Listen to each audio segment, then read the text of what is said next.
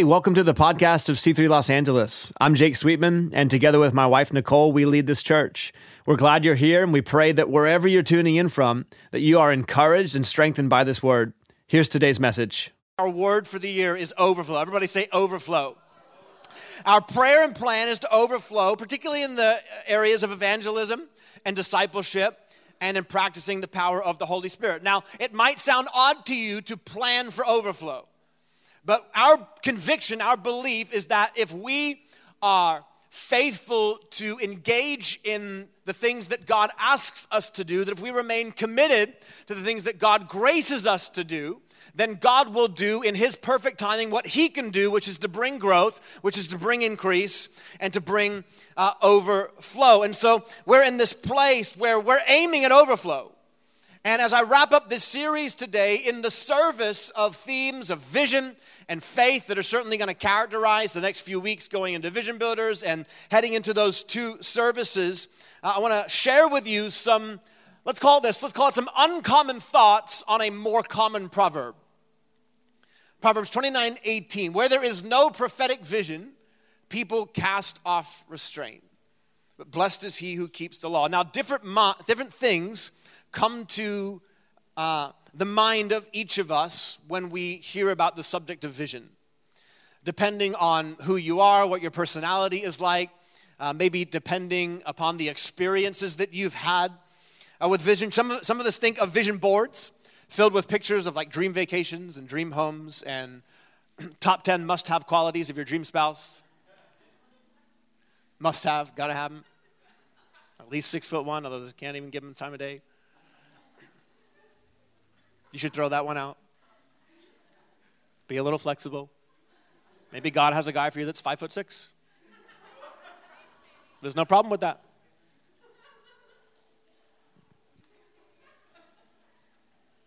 Just saying, just putting that out there. Others of us, when we think about vision, uh, maybe we think of like corporate vision statements that adorn the foyer of the company in which we work that like nobody even pays attention to. It's just, what does it say again? Ah, yeah. Maybe, I don't know who's in the room, but maybe when you think of vision, you think of some drug induced quest in the wilderness. Like, I don't know. Some people think about that. Like, they call it a vision quest. It's a thing. I don't know who's in the room. I hope we would be reaching those kinds of people. Maybe within the, the context of faith, we think of vision as something that we come up with on our own and then we invite God into it after the fact. and we don't really know what that means, except that maybe one, we should pray for God to bless it. Uh, two, we should kind of turn and acknowledge God every now and then and make sure that He doesn't uh, disapprove of any of the things that we're doing. And three, we should regularly remember that we can do all things through Christ who gives us strength. Double the points if you post it as a quote on Instagram. Maybe for you, the last couple of years has made vision seem like the most ridiculous thing on the planet. Like, why would I plan anything? Right? Like, it's just the world is going to come in and just drop bombs on my plans. Maybe for you, it's not that at all. Maybe. Maybe you kind of think of vision as a little bit antithetical to just like living in simple obedience to the Word of God. No matter what your thoughts are as it relates to the subject of vision today, this proverb has something to say to every single one of us. Now, if you've hung around uh, churches that have a propensity for big thinking or a missional mindset, then you've probably heard uh, this proverb talked about, uh, particularly around the importance of just vision as people generally understand it, and usually preached out of the King James Version, where there is no vision, people perish, is what that says. And the simple truth of that message is that people fall into disarray for lack of vision.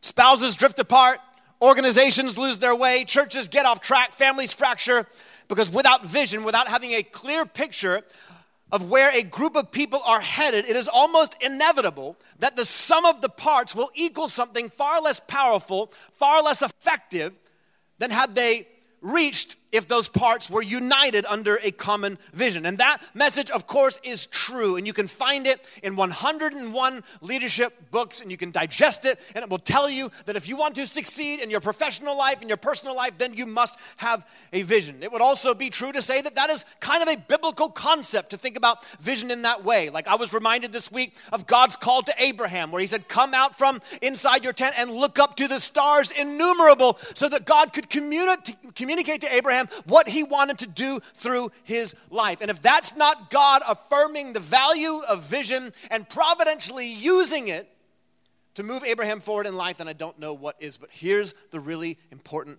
part the vision was God given. It wasn't something Abraham dreamed up on his own.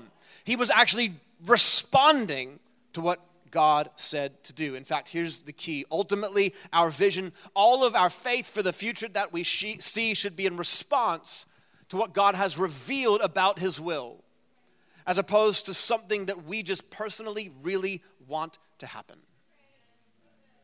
And therein lies the importance of understanding what Proverbs 29 18 really says. Because it isn't simply talking about vision as it's commonly understood by Christians and non Christians alike. That's part of it. It is. Don't like go find the next Christian you meet who's all passionate about their vision for life and then clobber them over the head with the scripture. Like the overflow of what we're talking about today is it is vision for your life, but it's also bigger than just that. And it's better than just that. And if our understanding of biblical vision is uh, nothing more than how it's usually talked about, then really what we have is just a Christian version of a five year plan. And God has something better for you than just a Christian baptized version of a five year plan. And I want to be really clear I'm pro planning, pro goal setting. I am for you having a plan and a vision for your career path, your business, your family, whatever it is that God has entrusted to you to steward, you should plan for it. But we have to be careful not to pursue all of that independently of God's ultimate purposes. Because that's how we end up living with this kind of dualistic, unhelpful, unbiblical, sacred, secular divide going on in our lives. And our lives kind of consist of like church and then everything else. And I think it's also why we end up frustrated a lot of the time because even when we accomplish what we envisioned for ourselves and we succeed in that, ultimately our Christianity was just an awkward appendage stuck onto it. And that means no matter how successful we get, we're always going to feel a little bit awkward because the thing that's supposed to be informing and defining the entirety of our lives is nothing more than a third arm. And it doesn't matter how good looking that third arm is, doesn't matter how good your church life feels, a third arm is always going to feel awkward because that's all a third arm can really be is awkward.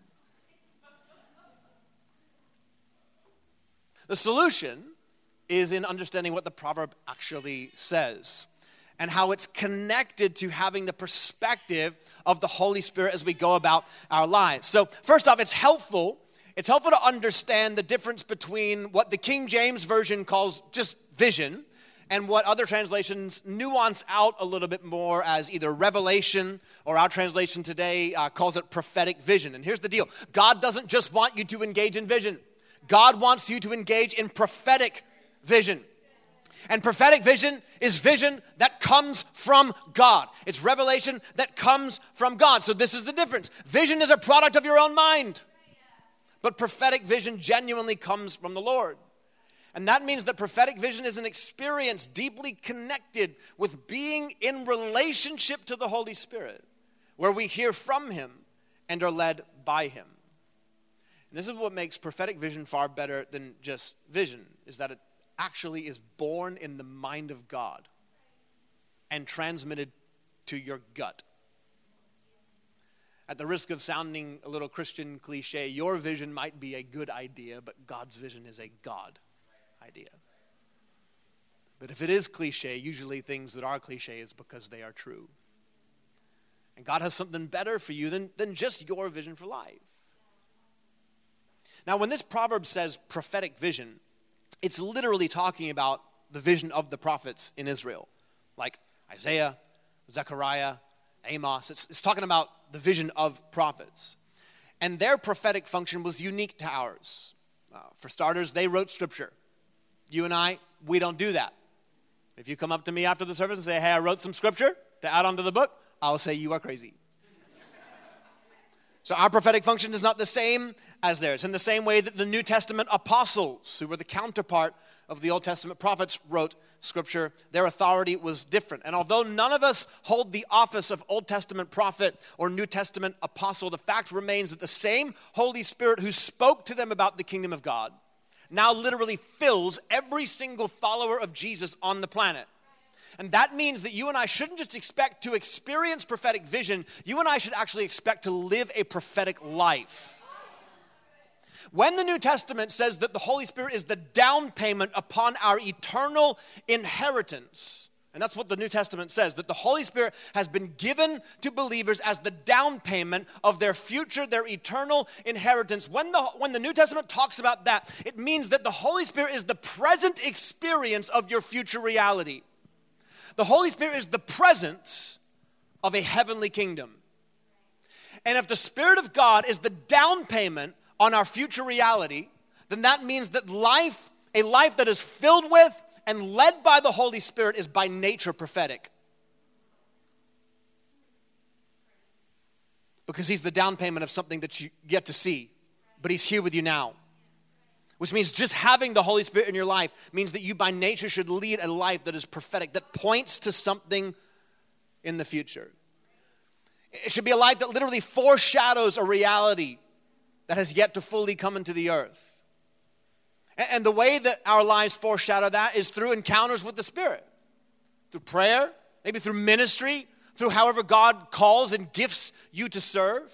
Maybe it's just revealing the nature of God. One of the outcomes of the Holy Spirit is that you and I bear the fruit of the Holy Spirit, that we have love and joy, peace and patience, kindness, goodness, faithfulness, gentleness, and self control. Things that are antithetical to your corrupted human nature, things that belong in heaven yet manifest in the earth through the power of the Holy Spirit. That's a prophetic way of living. It points to something that you can't see and touch and feel around you all the time, but it's real there, and so it is manifested here through the power of the Spirit.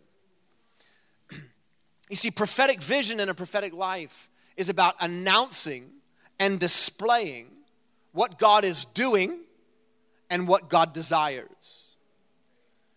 In the Bible, prophecy is not just about foretelling, it's about forthtelling. Foretelling is speaking of the future, forthtelling is it's making public what God desires for the present. So prophecy in, in the scriptural sense is future, but it's also now. Eugene Peterson in the message translation paraphrases Proverbs 29 18 this way If people can't see what God is doing, they stumble all over themselves. But when they attend to what he reveals, they are most blessed. The implication is that you and I are simultaneously to pay attention to what God is doing currently and to what he's already revealed in the scripture. And the two will always be perfectly in alignment with one another. In other words, this is how a, a New Testament person, a follower of Jesus, is supposed to live. You're supposed to have a dynamic, living, breathing relationship with the God of the universe, and you're supposed to have an unbending commitment to what He's already said.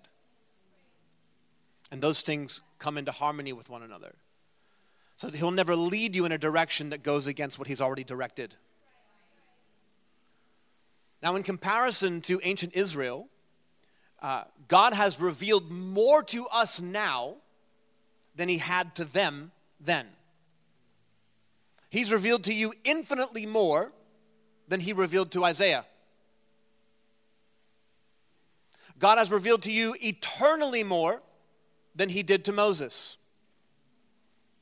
Because you and I are living on the other side of the cross and the resurrection. We have the gospel, not just the law we have the fulfillment of so many promises, not just the promises themselves. We have the blood of Jesus, not just the blood of sacrificial animals. We have the New Testament, not just the Old Testament, which means we see the entirety of God's overarching plan. We don't know every single detail, sure, but we know enough about what God has already done, about what God is going to do, so that we can, in faith, pursue Him for what He would have us do in the here and the now and we have the Holy Spirit to help us every single step of the way. And this is the experience of a life that is characterized by prophetic vision. This is also why belonging to the local church, why belonging to the body of Christ is so essential. to your own personal dynamic relationship with God because we all have blind spots. I can't see what's behind me right now, but you can. I can see what's behind you, but you can't. We all have blind spots, and so we can't possibly think that any one of us can perfectly discern what the Spirit is saying to us apart from doing that as a community endeavor. Where I see what you don't see because you've got proclivities that I know are going to cause you to to hear the Spirit wrongly or maybe even corrupt what the Spirit is saying. And I've got people in my world who help me discern what is the Spirit of God saying for our church? What is the Spirit of God saying for my family? You need to be in a local church, a body of Christ, because listening to the Spirit of God is a community endeavor. Hearing a prophetic revelation for your life is a community endeavor.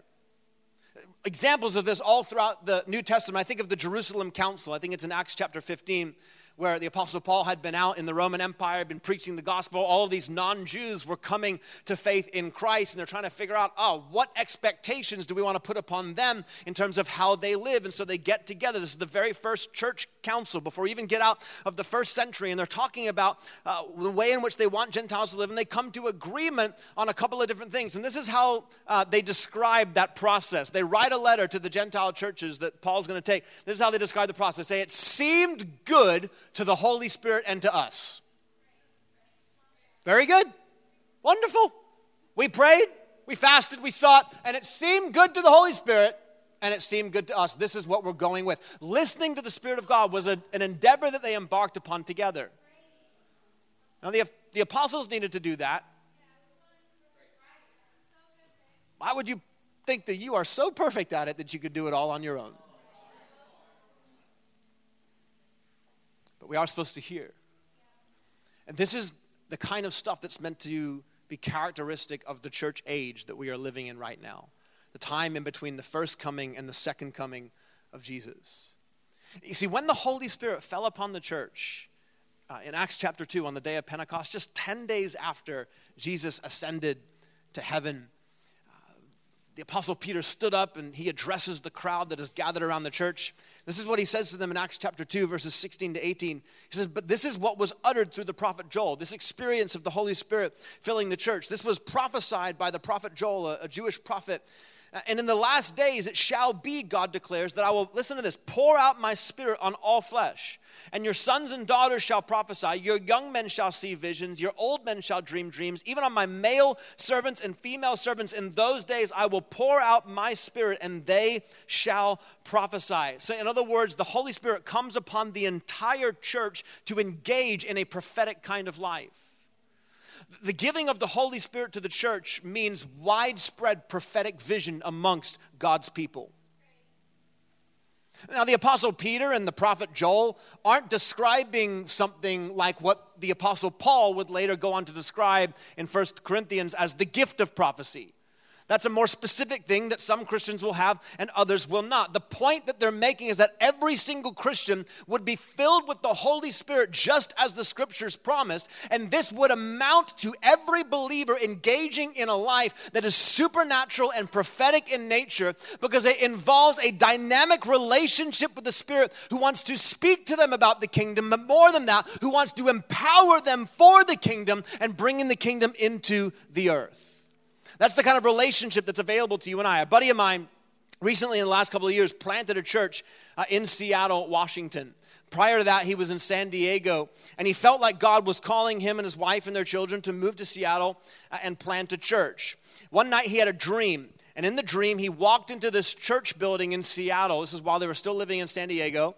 He walked into this church building, and the church building is completely empty. And so he's walking around the church and he's asking God, why is the church empty? He walks out of the church uh, and in front of the church in the parking lot, he's asking God why the church is empty. Then all of a sudden, the devil appears to him in the dream and there's a chessboard. and he sits down he's playing with uh, he's playing chess with the devil and he's talking to the devil and the devil begins to answer the question here's why the church in seattle is empty. It's because i own all the different verticals of the city. I own education i own the government i own the church i own so and so and so. And then he wakes up from this dream. That was the it. that was the, the dream that he had. Nine months later he at this point, he'd spoken to his pastors about moving to Seattle and planting a church. And nine months later, on the very last Sunday that they were in their church in San Diego, they had a guest speaker that day. And the guest speaker is sharing the message. At the end of the message, the speaker has an illustration. The illustration is a famous, apparently, piece of artwork of the devil playing chess with a man. And the name of the, of the piece of artwork is called Checkmate. Oh, yeah, and by the way, in the dream, when he was playing chess with the devil, the devil made a move and said Checkmate. So the name of this piece of artwork is called Checkmate. And the famous thing about the artwork is that if you study the picture close enough, the thing that you see is that the man has one move left so that even though the devil has said checkmate, it's a lie. That was his very last Sunday before moving to Seattle. This is the kind of life that you and I can expect to engage in and experience. You see, what I'm trying to show you today is what? It's the wisdom of living on another kind of plane, another kind of field to the plane that the people around us in the world are living in.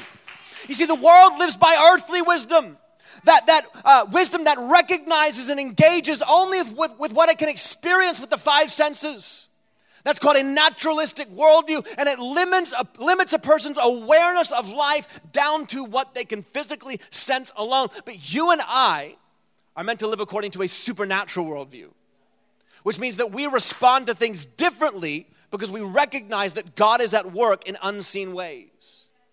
Now, you can't read the Bible and not at least acknowledge that there's a supernatural element to this whole kind of life. Yet, how often do we go through our days giving intellectual assent to that reality, but it has no bearing on the way that we practically live whatsoever? And this is why you can't just live by vision. You have to embrace the fact that you have the Spirit of the eternal God alive on the inside of you who wants to lead you by prophetic vision. Let's borrow the vernacular of Paul. Let's walk by faith and not by sight. This is the kind of life that you and I are supposed to live. Prophetic vision will spur you on to live in the truth of the scriptures by the power of the Spirit for the sake of God's love. Prophetic vision will help you understand the mind of God because the Spirit is connected to the mind of God, Paul says in Corinthians, and He knows all of God's thoughts towards you. Prophetic vision is what will keep you free from the entanglement of insecurity because you know what God is calling you to do, therefore, you don't get caught up in comparing yourself to what God has called somebody else to do. And here's the most important thing that I'll say, and then I'll give you three quick takeaways, and I'm all done. Because of the gospel, you and I actually can expect to engage in a prophetic vision that never closes. Colossians 1:26 says this about the gospel that it is the mystery hidden for ages and generations, but now. Everybody say now. But now. Everyone say now. It was the mystery hidden for ages and generations, but now revealed to his saints. So we have a permanent prophetic revelation of what God is doing through the gospel. In other words, Jesus is the will of God manifested, the plan of God manifested that was once concealed but now has been revealed in order that you and I could live by that revelation. One commentator had this to say, reading Proverbs 29 18 from a New Testament perspective. He commented this The gospel is an open vision which holds forth Christ. Because you have this word, you have been, God has revealed so much to you about what He's accomplished and about where this whole thing is headed. So you can actually engage with that, that revelation and allow it to make your life more prophetic because you know what's coming in a sense. And so you can live in a way that anticipates the future. Your life can be a mirror, a reflection of the eternal kingdom of heaven. Let me give you three quick little takeaways and then we'll wrap this message up. What does it mean to have prophetic vision? Number one, it means that you look from above. Living by a prophetic nature means that you have a vantage point that looks from above. In other words, you're choosing God's perspective, you're choosing to live with a God's eye view. Uh, looking at our lives from above means that we will wind up asking, What can the things in my hand be for the kingdom of God? I love Romans chapter 12, verses 1 and 2 in the message version. Paul says this Here's what I want you to do, God helping you. Take your everyday, ordinary life. You're sleeping, eating, going to work, and walking around life, and place it before God as an offering. Embracing what God does for you is the best thing you can do for Him.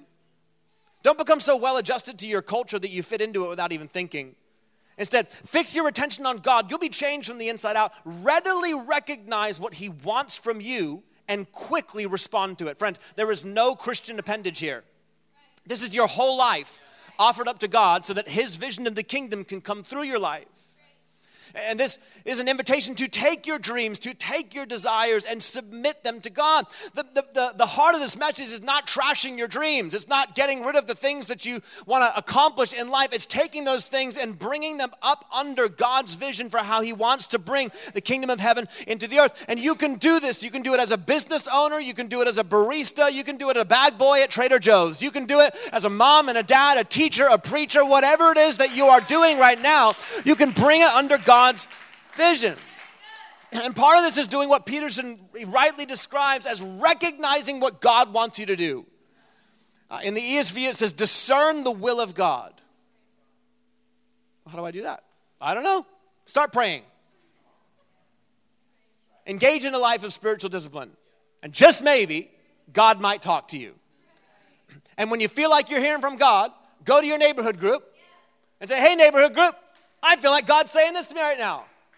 And the person in your neighborhood like, oh, that's pretty good. You know what? This little piece, I don't think you're hearing that right. And then you, who's a really secure person, is going to go, thanks for giving me the honest feedback. Yeah.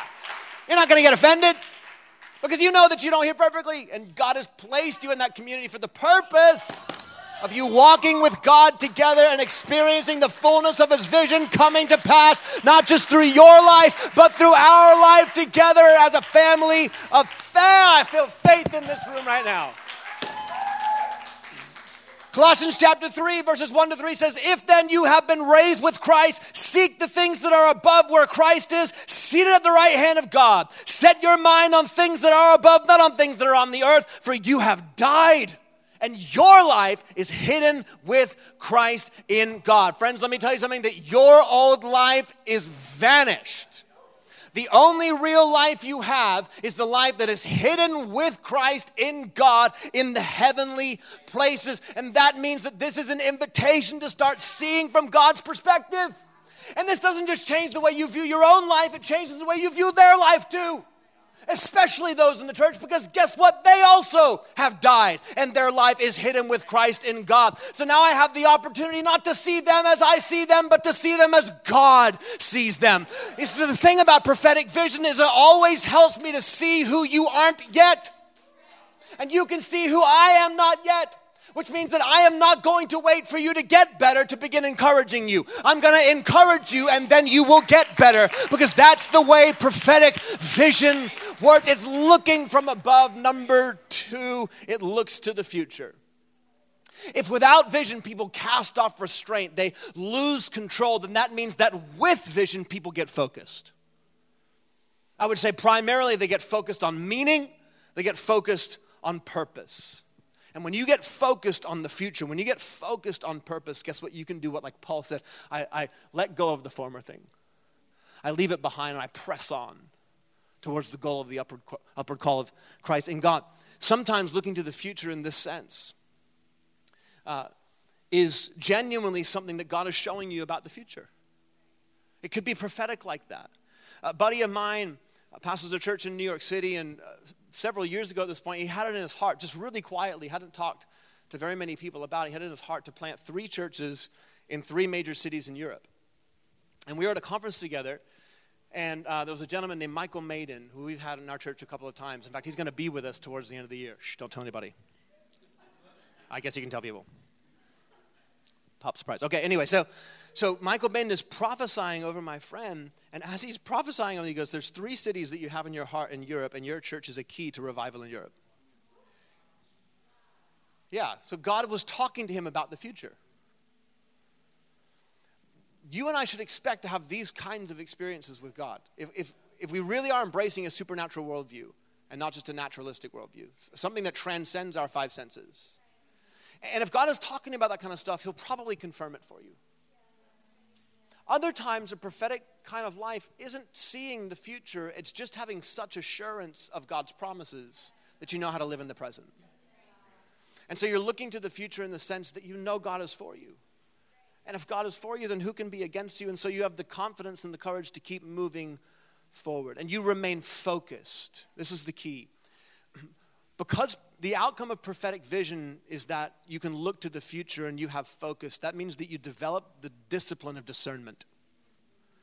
One of the most important disciplines that you can develop is the discipline of discernment, so that you can discern distraction. So that what might look like a good idea actually doesn't doesn't come into God's plan. What might look shiny and attractive and something that you want to pursue, you check, you know, in prayer and you run it by your, your community. Is that, I don't know if that's for you or not. And so you develop the discipline of discerning when things are just distracting you. You see, destination equals focus plus time. You're not automatically going to get to that destination just by letting a whole bunch of time. You got to get, fo- even if you're off five degrees, you're going to end up like if I'm going from LA to New York and, my de- and I'm five degrees off, I'm going to end up in Greenland. There's nothing in Greenland. It's ice. It's, the name is very paradoxical. I don't know if you've ever seen that on a map. It's a little geography lesson for you. So, prophetic vision will help you look to the future. And this is why, this is where the gift and the lifestyle come into alignment with one another, is living under a prophetic voice. Because great preaching always has an edge of a prophetic, a prophetic edge to it. And so the prophetic voice is going to help you stay in alignment with the prophetic vision. That's another reason why it's so important that we're in church, that we're, we're submitting our lives to the, the preached word of God, because it just refreshes us in our focus. Number three, and I'm all done. Band, you guys can come. We can wrap this baby up. Prophetic vision looks for our faith. Always. If we live just by our vision alone, that may or may not require your faith to engage. Because sometimes our vision can be so small. But what I have found is that prophetic vision always looks for our faith. Prophetic vision has a stretch to it, it has to be the place where faith dwells. God's vision will be infinitely harder than your vision. It's bigger, it requires bigger thinking it requires far more selflessness. And God's vision is far more rewarding, but it's also far more challenging. The, the proof of that, like, you don't need to look any further than the Great Commission. What does Jesus say to a very small group of people? Go into all the world and make disciples of all the nations. Like, you could just stop right there. You don't need to read the rest of it. And be like, Jesus, that is way too hard. You want us, this small company of people, to go into all the world and disciple the whole world? You want us to make sure the whole world hears about you? And this is why prophetic vision will always look for your faith because it requires faith. Why? Because it produces a gap between where you are and where God wants you to go. And what I have found is that human nature is to try and shrink that gap because we think success is getting to the other side as easily and as neatly as possible. But Jesus will get in your boat with you, tell you that you are going to the other side, and then conveniently fall asleep right as a terrifying storm begins, so that you wake him up in a panic thinking that you're gonna die. And the only thing he says to you when he wakes up is, Where is your faith? Because I said we were going to the other side, but I did not say it was going to be easy. I did not say that it wasn't going to require you engaging with the supernatural God of the universe. You see, this is the power of having a prophetic vision is it creates a gap in which you were actually born to live. A gap in which you were actually born to thrive. Do you feel like you're dying? It's because you keep closing the gap. And God wants you to live in the gap where you're completely dependent upon Him. Let me just tell you, church, God is not interested in shrinking the vision. Like you can hear, oh, cool, we're going to two services. Like, ah, is that a good idea? God is not interested in thinking small. God is only interested in fulfilling the vision that He has set for your life. God is only interested in fulfilling the vision that He has set for this church and for the church. And He's not going to shrink the vision just because you and I are a little bit uncomfortable with it. And if we shrink the vision and get to the other side, guess what? That's not success, it's failure. Success is living in the gap, trusting in God, sticking with the vision, living by faith, not by sight. And, and that kind of trust, I don't know any other way to tell it to you other than it comes by embracing the reality that you are more than skin and bone